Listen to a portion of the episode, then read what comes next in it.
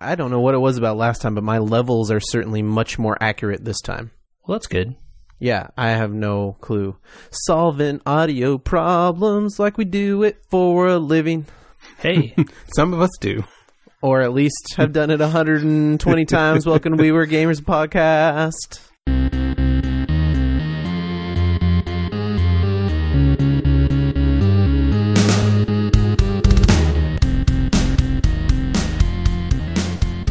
I'm a little higher energy than last week, you guys, because I accidentally forgot that I shouldn't drink coffee at 6 p.m.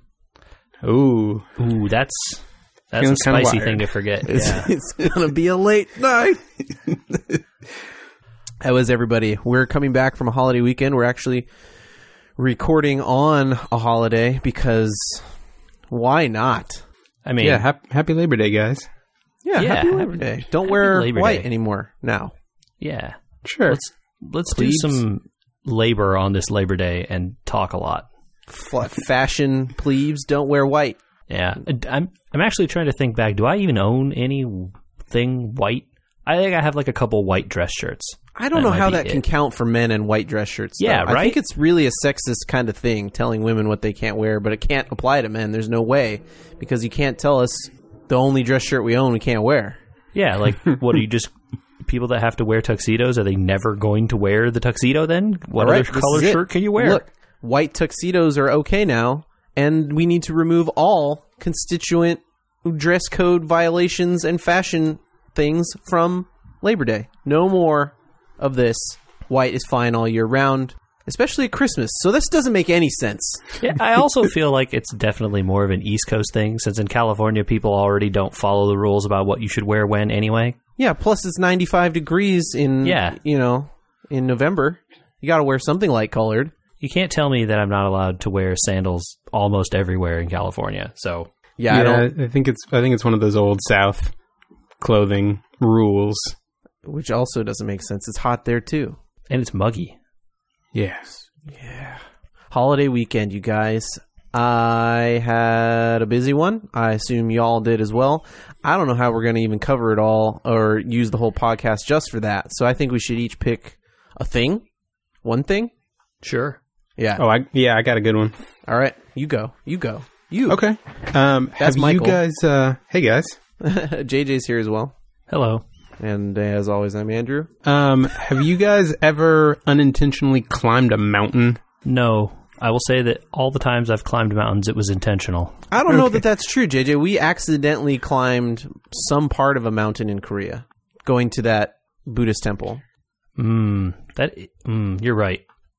I don't know if it was unintentional though. We were kind of trying to get there. We were trying to get there, but no one told us it was on the side of a mountain. Yeah, However, that's we did true. not crest or complete the mountain. We stopped at the temple and then came back down. So Okay. maybe got 400 feet up a mountain and then came back down. It was very high. I remember being tired.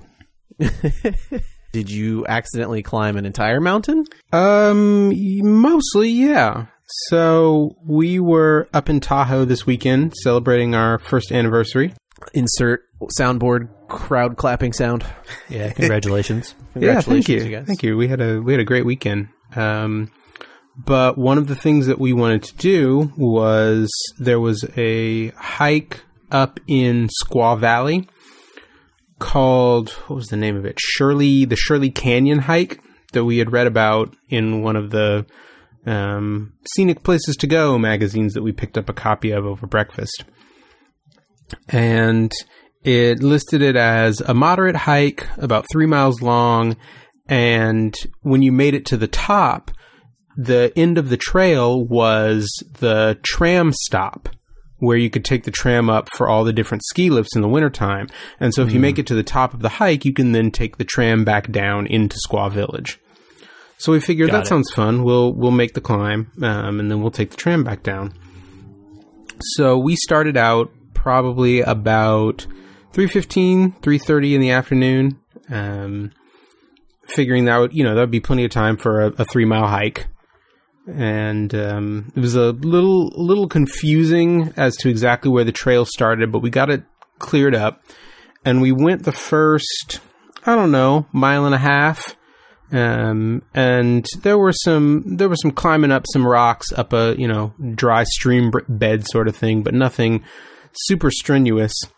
And then we come around the corner of the trail, and there is this sign that says "Warning: Steep granite terrain ahead."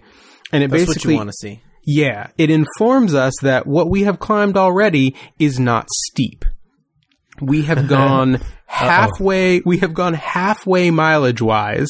So we're about a mile and a half into the three mile trail, but we have only climbed 700 feet and have 1300 to go.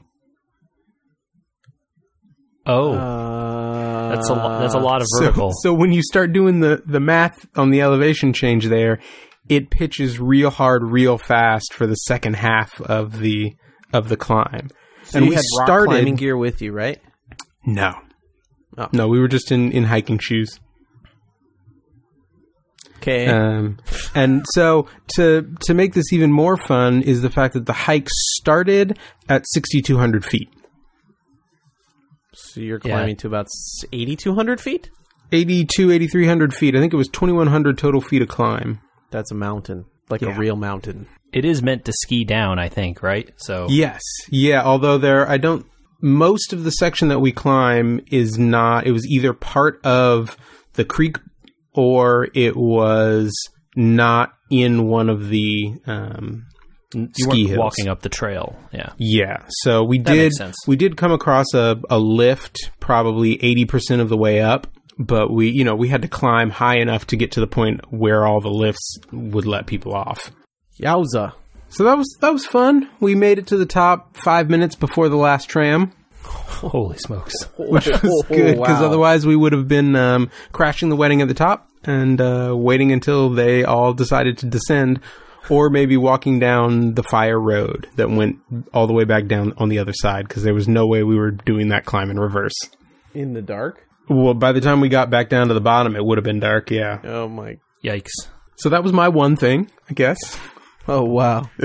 My one thing is not as exciting as that. Uh, we did do a bit of nature. Uh, we went out to Palm Springs, uh, Palm Desert specifically.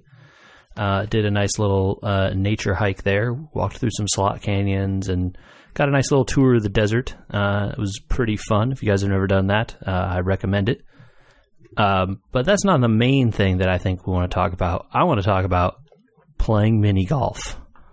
Have you guys played mini golf recently? We almost did over the weekend. I really I can't remember the last time I did. You guys, mini golf is fun. Oh, it's it's great. We actually played a couple of we- a couple of months ago. So yeah, I it's probably been, gosh, I can't guess how many years. Uh, some friends of ours were out there, uh, and we met them up at night because it's a billion degrees during the day, and you do not want to play mini golf in 100 degree weather. But you know, when it's like 80 at night, that is the perfect time to play mini golf. Absolutely, because Nice. well, you, I have a strong opinion about this. You do want to play mini golf at night, right? There's really no reason to play during the day unless you're going with kids. Yeah, so like playing during the day is fine, right? It, there's nothing wrong with it, but it's definitely better at night, assuming the course actually has lights that work. yeah. A lot of them are are designed to be all lit up at night. Yeah, and they have lights. Uh, to be fair, this place had lights that just not all of them were working, uh, which made it tough in certain places. Um, but yeah, mini golf is good. It's like if you actually want to try to be good, it's kind of hard. But it is a fun activity to do uh, with a group of people, that is for sure. Did either of you guys play much mini golf when you were young? I played it quite a bit, especially during summer. Uh, we'd go during camps and things, and early on in high school, I can remember going at night quite a bit. So I'm I'm, I'm a solid putter. I- feel like that was me also. Like during the summer, my dad and I would go like during the day for like a thing to do to get me out of the house, or we would go, you know, like after a movie or just like, you know, something to do for the day. I don't know if I went with too many camps, but like it was definitely just like a thing to do during the summer, you know, like go play around a mini golf and like have a nice day out or whatever.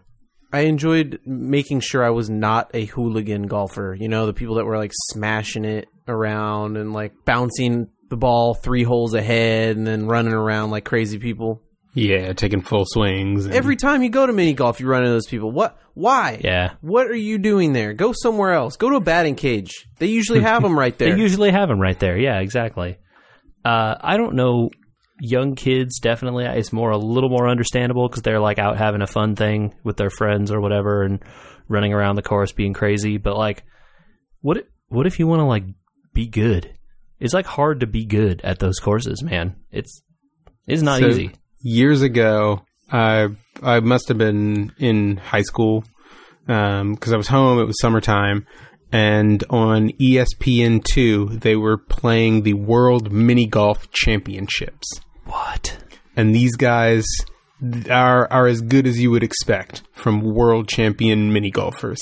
That sounds like something. Like actually lining up watch. lining up all of the angles all of the crazy shots that you you know you walk up to a new hole on mini golf and you see okay i can see what i'm supposed to do here to get a hole in one but there's no way i could ever hit this shot right they they hit them like they're nothing Yeah.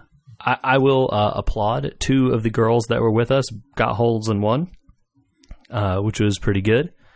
Uh, and I will say that I was robbed of one by uh, you know there's there's those uh, the mini golf ones where you hit it up and there's like a a ramp and like halfway up the ramp there's a pipe and then at the very top of the ramp there's a pipe.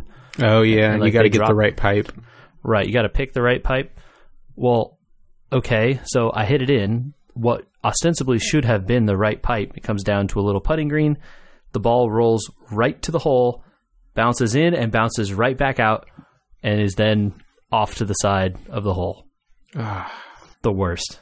Was it some sort of like green lip? You know, when the courses get old, the greens have lips near the holes, and they they kind of like droop N- Uh, yeah, they either definitely droop or they lift up where the where the fake grass is kind of lifting up a little bit and it creates a hill. Yeah, there definitely were some of the holes that had that, but no, in this case, it looked like the ball just had a bit of a bounce coming out of the pipe. It wasn't rolling, it was like kind of jumping a little bit, and so it just jumped and bounced in and bounced out. Robbed, Yes, very much so. robbed. Uh, have you ever done? Speaking of childish things to do, not childish in a well, this is childish, but that wasn't ch- that. Okay, backing up, reversing. things I- from our childhood Well, I never did this as a kid, but I guess it was a thing. Uh, I participated in a fruit by the foot race today. Oh yeah i i did that as a kid Oh yeah, okay. yeah Hold on, someone. I I don't know the word of this, but maybe I did the thing. Can you explain what that is? So you remember what a fruit by the foot? It's the rolled candy that's on like Right. a spiral on a piece of paper. Yeah, yeah. Okay. You unspiral the whole thing and you put one end in your mouth and then you eat the whole thing without touching it. Okay. And Got you it. do it as a race. It's like whoever can eat the whole thing first. You win, yeah. Do you like unroll it all first and then just like start slurping it up, or do you have to unroll and eat together? N- no, you unroll the entire thing first. Okay, so you just like hold it up and then just like go. Yep. I don't think I ever did that. It's it's extremely silly and childish, but something that uh, someone had mentioned that they had all done as kids, and the rest of us had not. And uh, so, at a Labor Day party today, a bunch of adults gathered in a circle, and we did a- a race of by fruit by the foot as children looked on, Wondering what are these wondering old what people we were doing? doing. Yeah, hmm good Yep. job you guys yeah, That's great. It's great. That- That actually sounds kind of fun. It was it was fun when I, from what I remember of doing it as a kid. We had we always had a good time with it. Speaking of childhood snacks, uh, Oreos. Deep fry them. Yeah, well, it's the end of summer, so I guess you can't do it until next summer. Yeah, uh, Oreos are fine. I'm I'm a little bit concerned. We might have to go see if Oreo is okay. Check in on Oreo. They announced What's a- two new flavors today: chicken wing and wasabi. Oh, Uh, They're they're branching out into savory. I don't know about this. I have to Is say, the- I okay. liked- Hold on though. I- Is the chicken wing flavor? Does it actually taste like a chicken wing, or does it taste like buffalo sauce? Is one of those actually better than the other? Yes. Do I need to do the research to answer this question, or No. should we debate the merits of either? Here's what I will say: if it tastes like buffalo sauce, that's a flavor I could see you making a cream filling out of. I cannot see any way you make a chicken flavored filling and put it in an Oreo. So, so you're saying the buffalo wing would get you that sort of chili chocolate? Yeah, maybe. Okay. I- look, okay. I, could. I, I can, don't think I it's can good. see it if I squint. yeah, I don't, I don't think it's good. Look, Sun's in no my one eyes should eat on this. this one. Either one is bad, but I me could, put down I the could see a world. Hold on. I could see a world where someone wants the buffalo one. I don't see any world where that chicken one gets out of a lab. All right, so I, I definitely recall the photograph of these picture of these uh, Oreos, and the chicken wing one is a slightly orangish color. So my guess is that you're right; it's some sort of buffalo related flavor. Okay, it's still bad. It's definitely still bad. Uh, And the what was the other one? Uh, Sorry, I- wasabi. I, I blocked it out of my mind. Oh god, that's even worse. block, block it back out. Yeah, Here's the blocking it issue I out. have with this: Because like green tea would be okay. Green I tea- like That would green be tea Kit amazing. Kats. there are Japanese Oreos with matcha in them. Yeah, So wh- how, How do we you, not get those? I see a game coming. oh no! I, I see where you're going with this. Minefield. yeah. That's like that's the worst possible game to lose. You just you lose that game, and your mouth is like. Well, I guess your nasal cavity is cleared, but Well, everything else is three awful. times you were happy because you got matcha, and then the fourth one you just shouldn't have played roulette. You know, There's actually a bar that does this, uh, literally that thing, like Russian roulette with chicken wings down here. oh no! And it's like hot chicken wings, but then one of them is ghost pepper hot. are we done with food? I think we've all hit our one thing. Yeah, Well, good. It sounds like good weekends mostly. full weekends. Um, yeah, for sure. Definitely good. Full weekends full of of news. There's some things that happened. I think that I, don't, I have a lot of comments on a lot of different things, and I know we started to talk about them before the podcast, and we said, "Wait a minute, wait a minute. If there's this much, we should just bring it all up on the podcast." So maybe news we're most excited about, and then other stuff. Sure. Okay, consensus reached. I'm going to lay out there that I am very, very excited that Capcom has not, I want to say a bad word, the bed, blanked the bed mm-hmm. on a franchise that they own and have owned for a long time that has just fallen away and had a huge following. Have you ever heard of a game called Onimusha Warlords? Mm. That does not ring a bell. No? Nothing? I, okay, I know that franchise, but I don't know if I ever played any of them. There was Onimusha Warlords, Onimusha Samurai something, Onimusha Demon, I think. There were three at least. And you you were a Roninish type samurai running around um some sort of feudal Japanish type place with a bunch of demons running around. It reminds me a little bit of a Demon Souls style game that you would call it now, where you collected uh, essences from the things that you killed, and they kind of ran to your character and you used them to beef your character up. Um, Right. I definitely the action adventure style. I think you just used the sword. I don't think you got like a bow or anything. They used a lot. It was kind of like the Resident Evil engine, I believe, that they used for it. So it was a lot of the uh, levels had a fixed camera, so you couldn't really move it around like you probably could in later design versions of this stuff. That Uh, probably explains why I wasn't too into it. Yeah, Okay, what what uh, what platform are we talking? this is a PlayStation 2 game. It was a Capcom game. Okay. Yeah, and one that I remember vividly playing for quite a bit of time because I was never into the. This is not a. This is like the an open secret, but I do not like zombie related things very often. I'm a, make a huge exception for The Walking Dead, but we can make tons of agree, of arguments as to why it's not a zombie show slash book.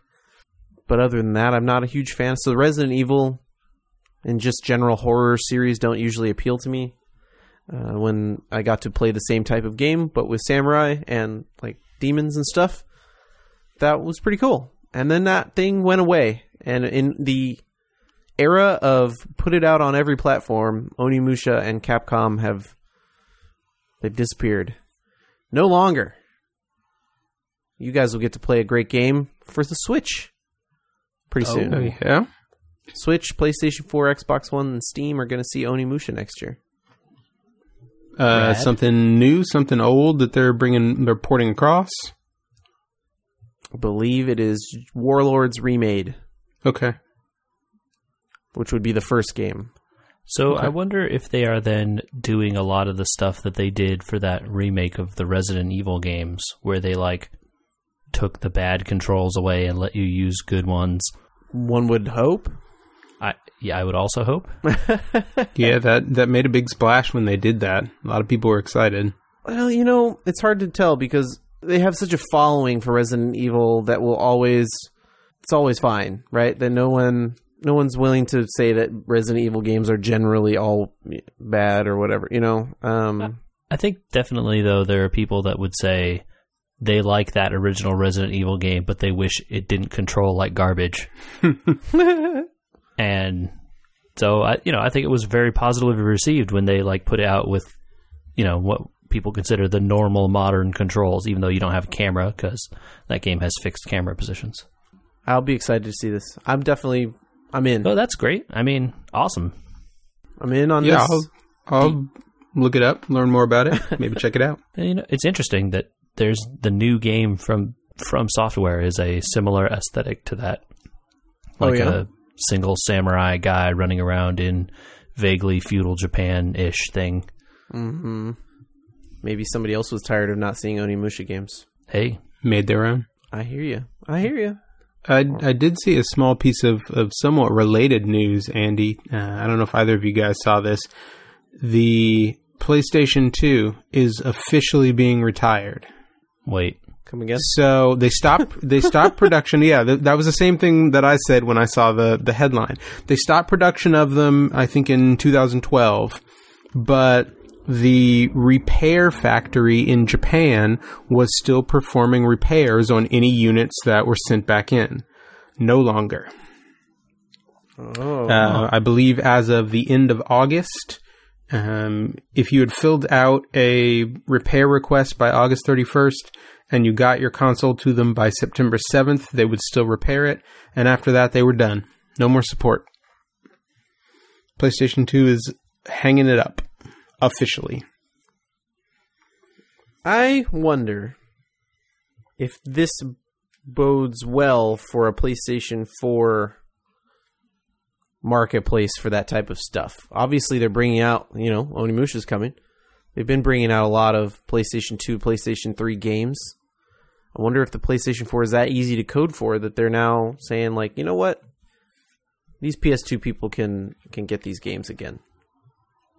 Yeah, I wonder. I think the you just got to assume this is Sony going like, all right, like how many of these people do we need to employ over here? Let's like shuffle this over to some other division here. But I mean, yeah, PlayStation 4 has been out for quite a while, so maybe it is just getting easy enough where people are just like, you know, we can just port one of these things pretty quick. Well, it took Sony until last year or the year before to hang up CDs, you know? Yeah. Yeah. They don't produce those anymore either now. Or tapes. They produced tapes well into the 2000s, I believe. Uh, good on them for doing it this long, I guess. I wonder. I don't think it'll skyrocket values of PlayStation 2s very much. Probably not. Doubtful. I mean, there were lots and lots and lots of PlayStation 2s sold. Mine is still under my bed. Yeah, I have mine uh, under my TV in my office. I no It still works just one. fine as far as I know. Yeah, same. Wow, cool. In other game related news, uh, Andrew, you may be excited uh, in the way that I am to hear that Battletech has announced their uh, expansion thing. I don't Their- really know what to call it.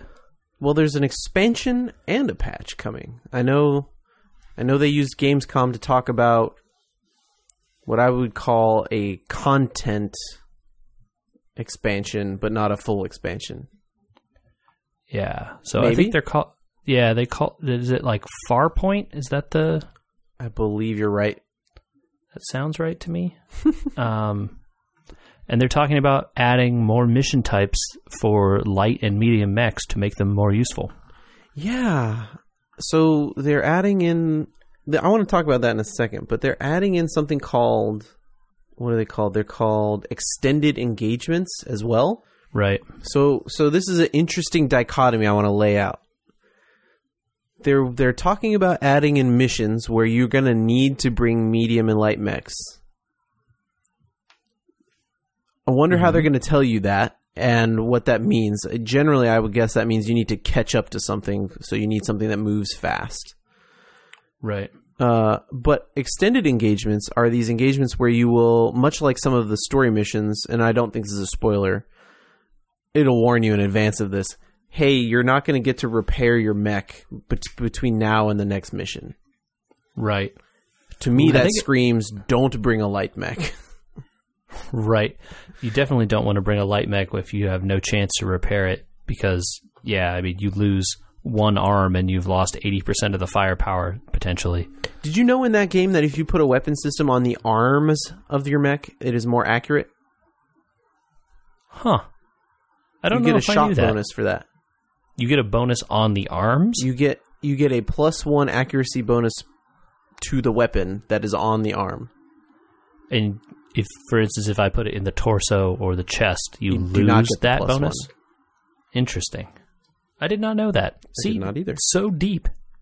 I did not either because I don't know where you would possibly find that, but it makes the possible loss of your weapon because it's on a more fragile part of your mech somewhat better.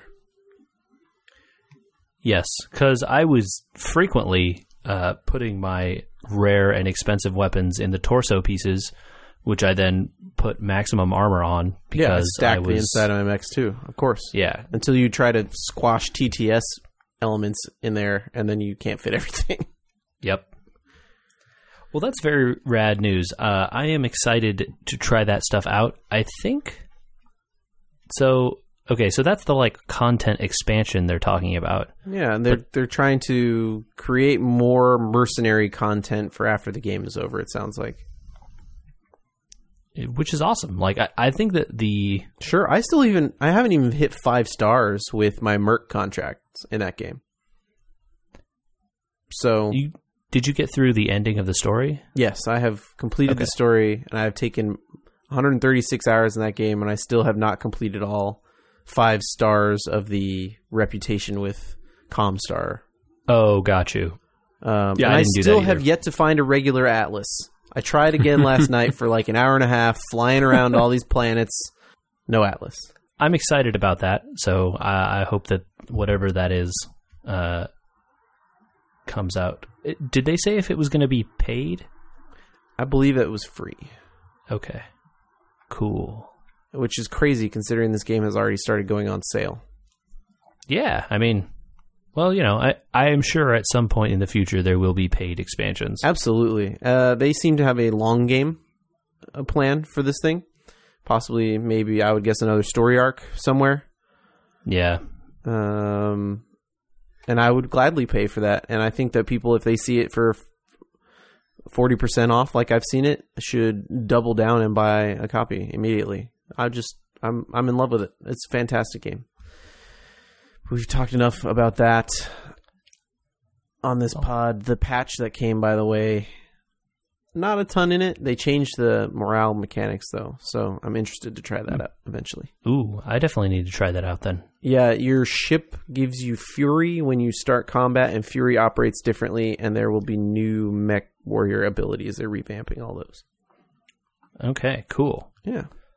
Well, in other news of things that were given to people who already own the game, uh, Divinity Original Sin 2 uh, is a game that I played uh, quite a lot of when, back when it came out. Uh, and they've put out a what they're calling the Definitive Edition, uh, which is the same game uh, if you own it on PC. Uh, it is now just the Definitive Edition. You have the option, I guess, to play it as the previous version, but apparently uh, they rewrote large portions of the quest. They re-recorded. They said like fifteen hundred lines of dialogue or something, uh, and you know made a bunch of combat tweaks and stuff. Uh, and also have put the game out on consoles. So if players there want to go try the uh, that particular brand of turn-based strategy, uh, I recommend it. Great game. I loved my playthrough on PC, so now I'm looking down the barrel of potentially having to play another 80 hours into that. Oh, we'll see how that goes. I have a interesting update on Gwent as well because I know we play. You've played a ton of Divinity: Original Sin, right? And um, we played a lot of Gwent for a long time until they started to change. Not, I'm not going to say it for the worse or anything, but like until they started to change it a little bit from definite rows like they had in it to kind of a more fluid. Um, It really got to the point where I didn't understand the point of the rows. They had made every card playable in so many different places that like the rows were sort of meaningless. Yeah, it was really only to try and like spread your dudes out so they didn't all get hit by weather. Yep. Um, which even then they changed weather so that it didn't affect. I don't know. Yeah. It, It, got to be sounds a like lot. That that game has gotten to be a lot, and also that the rules for cards have gotten complicated enough that they need to break the teams apart. From they were planning to bring out an original single player story based card game into they brought it out into another game. They're not going to leave it inside Gwent. It'll be a separate game called Thronebreaker. So that's like a really interesting move. And Hearthstone, I guess, kind of is the parallel there. And Hearthstone's single player stuff does not typically change the same way its multiplayer stuff does. I Right. think that's to the benefit of that game, and it's probably to the benefit of this thing too. This would be like if Hearthstone though launched another game called Cards of Warcraft or something, right? Yeah, And, I like that name. Okay, all right. Um, it- but it would be like like that, right? And then expecting a bunch of people to jump over there. I don't. It's a little bit of an interesting decision. I I don't know that all- I'm against it or anything, but Yeah, I think also going into this is the idea then that that thing is now a paid product where Gwent uh, currently is free. I wonder if they will try to occupy the same space as Slay the Spire. Mmm. This is supposed to have a narrative, though. So it won't be that similar then. But I wonder if it'd be a narrative version of the same game. Yeah, interesting. I, and you wonder then, are they just like totally divorcing this game from Gwent? Like, is it not going to play the same as Gwent? Is it just going to be some other game that's also a card game? Or is it going to be Gwent ish, but now the rules are different and they kind of can do whatever they want because they're not tied to the multiplayer? It's a divergent thing. I'm sure as the games go on, they will become less involved with each other. But Yeah. I mean, I think it's cool. I we enjoyed that time we played Gwent, so I don't, you know, I'm not against the idea of them doing this. yeah, it's unfortunate that Gwent. Maybe it's Hearthstone's fault that Gwent didn't stick with us as long as it did, or as long as it should have. Yeah, probably. I think also it's um, the lack of a mobile client. Oh, yeah, that could be. All right. Well, last episode we started a thing called "Crazy Headlines You've Never Heard Before" or something. I don't. That's working not what work, it was working called. title. Working title, I like This it. is Michael's segment, but he didn't title it. Um, I got one for you today, you guys. Okay. So I want you to close your eyes and picture with me a 3D space. You're in space, and you've got like a gigantic cube, Space. space cube. Uh, and then you can put like uh, like a geometric pyramid and a geometric, uh, let's say a, a rectangle and a couple smaller squares. This is now a game called Flotilla, as came out in probably 2010, and I doubt either of you played it. It was a 3D combat simulated space game with very little.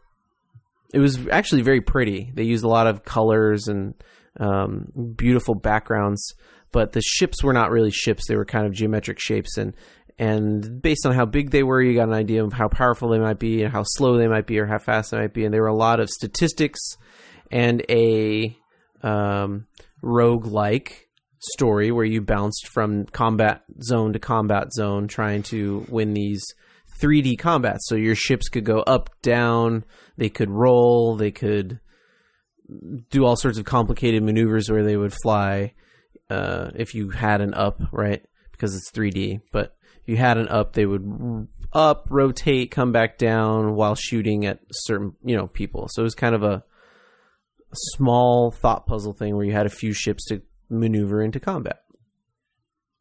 Great game, a lot of fun, very simple. They've decided to release a second edition of this game, and they put out some pictures, and it looks very similar. And I thought to myself, huh, they didn't really change this a lot. I wonder what the grab is to get people to play this. It will be PC only and VR only. Hmm. That seems rather niche. Well, it sounds like the original game was kind of niche anyway, but that's kind of cool, I guess. You can, like, move them through 3D space or something with your hands or something, maybe? How do you feel about that? I know there's a lot of VR only games. Most of them are designed from the ground up to be VR games, and this one seems like the first of a generation of games that was designed on a computer platform, flat, you know, screen to then move over. Do you think that that's where things are headed, or is this kind of a niche game trying to find a different niche, even though the people that likely would have played it would be me, and I don't have VR? Well, the the first thing that it reminded me of when you said that it was going to be VR after describing the game was Ender's Game. Yeah, sure. Okay, a little bit. Yeah, if you, Where if you're- you took you're the reality in out of it a little bit. Sure, yeah, the the geometric shapes are a little different, but the the idea, you know, that you're in this 3D simulation of of a battle is uh I feel like you would like Homeworld quite a bit, and that if Homeworld made this, it would be bigger news. But I could see this being a test run for something like a game like Homeworld coming out and saying we're only doing VR. You know, though, I think it makes sense to me in. Well, I don't know. I, I guess the opposite of what this is doing makes sense to me. To make a game that has a VR version and then also not a VR version. Because really, like, how many people have VR? If you want people to play your game, if you're attempting to, you know, make money or make a product that people see, Yeah. you can't make a VR only thing. There just aren't enough people with VR. Well, it's been a long time since we've heard the uh, glowing news stories about how VR is changing the world and catching on. I think that that stuff might Yeah, have been a little because overblown. I think everyone realized that that didn't happen. And when you need a 1080 Ti to run it anything good. Uh, you know, I think you can get by with quite a bit less than that. But yeah, I mean, you need you need expensive hardware regardless. Or a PlayStation. Yeah, and, an expensive hardware. yeah, to go with exactly. You know, I, I just think that you know the the potential market for people with VR is just not that big, and so if you want people to play your game, you got to make a version that doesn't have the VR stuff also, which is probably a bummer. Um, and then so that puts a game like that in an interesting spot. Are they just making this VR thing like because someone on their team wanted to try it and they're just like, ah, let's do this VR thing and see how many we sell. If we make it, you know, like you said, it was, it didn't look like it was that different from the original PC version. Then, well, maybe it didn't cost them that much to make and they don't have to worry about it. Oh, I know that the original PC version was made by one person, so this must be some sort of pet project. Okay. Well, I feel less bad about it then. It's not like they spent, you know, hundreds of millions of dollars on a fancy new product that no one will get to play. yeah. Fair enough. I'm going to say some words. Then we're going to do our little call to actions because I know a lot of people, when I say these words, are going to turn the podcast off. But Michael is probably chomping at the bit. It's officially football season and fantasy football season. But before happy we about start on that, do do do do. where could people get at us about all these news stories and the things that they want to know more about or hear us talk about on this podcast? Uh, they can do that at our email address, which is podcast at weweregamers.com. Uh, but you can also get to us on uh, Twitter and Instagram. We're at We Were Gamers there. Uh, and hit like on our Facebook and all that stuff. See, we post the podcast there, uh, which is We Were Gamers on Facebook as well. And we have a website, weweregamers.com. You can go right there and find the pod. And on your local uh, Google or Apple store where podcasts are distributed. All those good places. All right, Michael, here's these reins. You just you just drive us straight off this cliff that is the rest of the year of football and fantasy football and college football and road trips and Oh yeah, so we'll leave we'll leave NFL off for now because it doesn't technically start until later this week. Um, but college football is back. That is probably the the most exciting to me. Yeah, um, I think you were you were at the game, Andy, that I uh, I did not watch over the weekend. That sort of unannounced anniversary gifts to my wife was to not subject her to the opening weekend of college football. well, it's now announced. Well, now that it's passed, yeah, you missed out. It was a interesting opening season to college football. A lot of basically decided uh, games went the way they should, but not in the most pretty fashion. And Pac-12 After Dark got off to a good start with uh, Arizona and uh, BYU. It was it was quite the game. yeah, that one sounded like uh, there were some fireworks. And of course, I think also for a few people here, fantasy football season has started. Are you all happy with your teams? Are you grumbling yet? Are you Jerick McKinnon? Ha. So mine is uh my fantasy league is interesting. Um, I'm playing for the first time. One of my cousins put together a family league, and there are only eight of us. So I don't know if you guys have done leagues that small before, Oh yeah, but it tends to sort of concentrate the the talent. So let me uh, let, let me read you some names here. This is off my bench: Andrew Luck, Jack Doyle. I stashed Mark Ingram, Michael Crabtree, Shady McCoy. Pretty solid bench. Right. So I'm gonna bag on your starters. bench a little bit. I'm Okay. I'm gonna bag on your bench a little bit. Okay. Eight team league. Why are you benching any quarterback? That's a good point. Touche. In an eight team league, you shouldn't have Shady McCoy. You should have fostered him off under somebody else because he's gonna suck this season. That's a separate point. And an eight eight team league, you- Marvin Ingram should not be on a roster. I don't think so. Mark Ingram will do just fine, but He'll- he is he'll be suspended fine for once four he's games. back. and he's not the lead rusher either.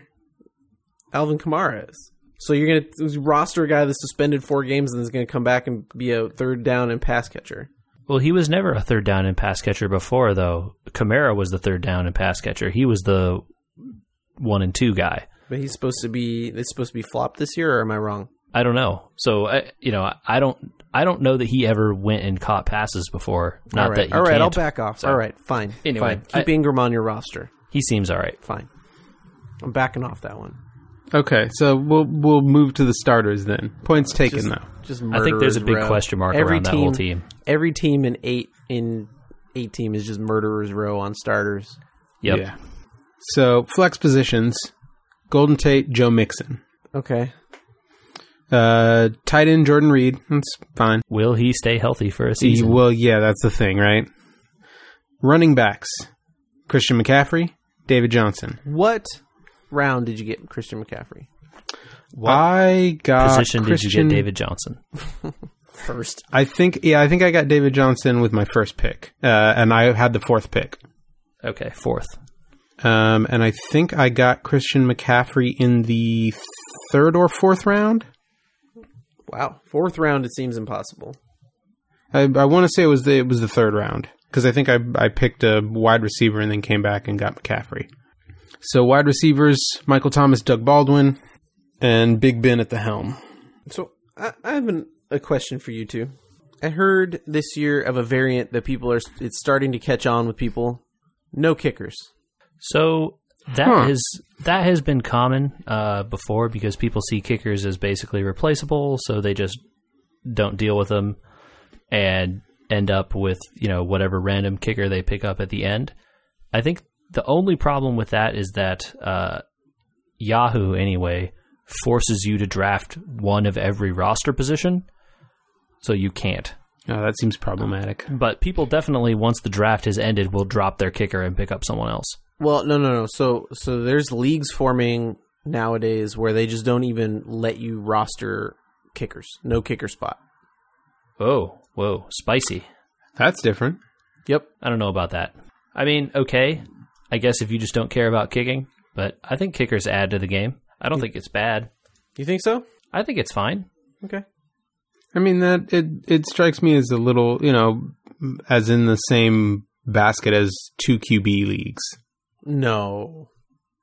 Well, just in the sense that it's Two it's QB kind of a niche. It's a niche category. Yeah, it sounds like something weird that people do, but is not like the standard way to play. Okay. I, I just Uh, I've heard more about it this year than ever. I know the cube two QB leagues are kind of dying out because they're bad. Yeah. Also, you can't play with more than like eight people because you just run out of QBs. I mean, you can Right, play they're with only- twelve, but you you get screwed. Uh, for the record, the leagues that I am in, uh, I also have Christian McCaffrey, and I got him in the auction for forty four dollars What's your out of budget? two out of two hundred. Wow. Okay. Uh, for it, Paying a premium. For, well, uh, for the record, Le'Veon Bell in that league went for seventy-two, and uh, Ezekiel Elliott sixty-six. You people are And, nuts. and the Wow. other league, I got him in the second round in the like tenth pick of twelve. I feel like that was worth it. I hope oh, that he I stays should. healthy. I I'll- well, yeah. be There's the if he health gets hurt. Question. Our JJ, a question that's from having McCaffrey is, or I guess are either of your leagues PPR? Yes, half PPR. Okay. That was a big reason why I considered him. Well, that's that's the wrinkle about our family league. It got set up as full PPR. Enjoy that. You need Yeah. pass catching backs. Uh huh. Uh, Yeah, that I think be that that means great Ekeler just went up in value tremendously. Yes. I sorry. That guy's name always trips me up. I think it's Ekeler. I might be wrong. I think you're right. I think you're right. Well, I'm sure we'll continue the fantasy football after minute as the season goes on, as well as talking some college football this year, probably a little bit, maybe not a lot of it. We'll see. Yeah. I mean, I watched that uh, San Diego Stanford game. It seemed it was pretty good. Yeah, I would say. Yeah, they, they did a uh, San Diego State. It sounded like did a really good job of uh, of bottling up Bryce Love. I would say it was a good game for Stanford, but a very bad game for Bryce Love. Did you? Yes. What did you, uh, JJ, think of the SDSU passing defense? However, Uh, it was bad. I don't think that's a secret. Well, from a from a slightly historical perspective, that was always one of the weaknesses of of some of the Stanford teams in the past. Uh, when McCaffrey came back for his next season after his big season, teams did the same thing that San Diego State did to Bryce Love. They stacked the box and dared the team to pass over the top. And eh, you know there were varying degrees of success, but it's always one of those things that you know is the guy under center going to be able to step up to the occasion? And the last one who really did was Andrew Luck. I'm not. I don't know how good San Diego State will be. Um, and, maybe Andrew, do you know? Uh, you know, I know they did this deal with Stanford for a few years. Was this the last year of it, or is there two more? I don't usually think those S, those like small school agreements last for very long. Because it's already Uh, been two years, right? At this least is the two. second year of the deal. right? They've done one at Stanford and one down here in San Diego. I would not be surprised. I know that next year and the year after, um, it, it's UCF. Okay, then it's just a two, because they wouldn't Yeah, so they wouldn't go back to SDU uh, SDSU then. So there you go, two years. Okay, Done. good to know. And that's the way the cookie crumbles when it's made out of chicken wing.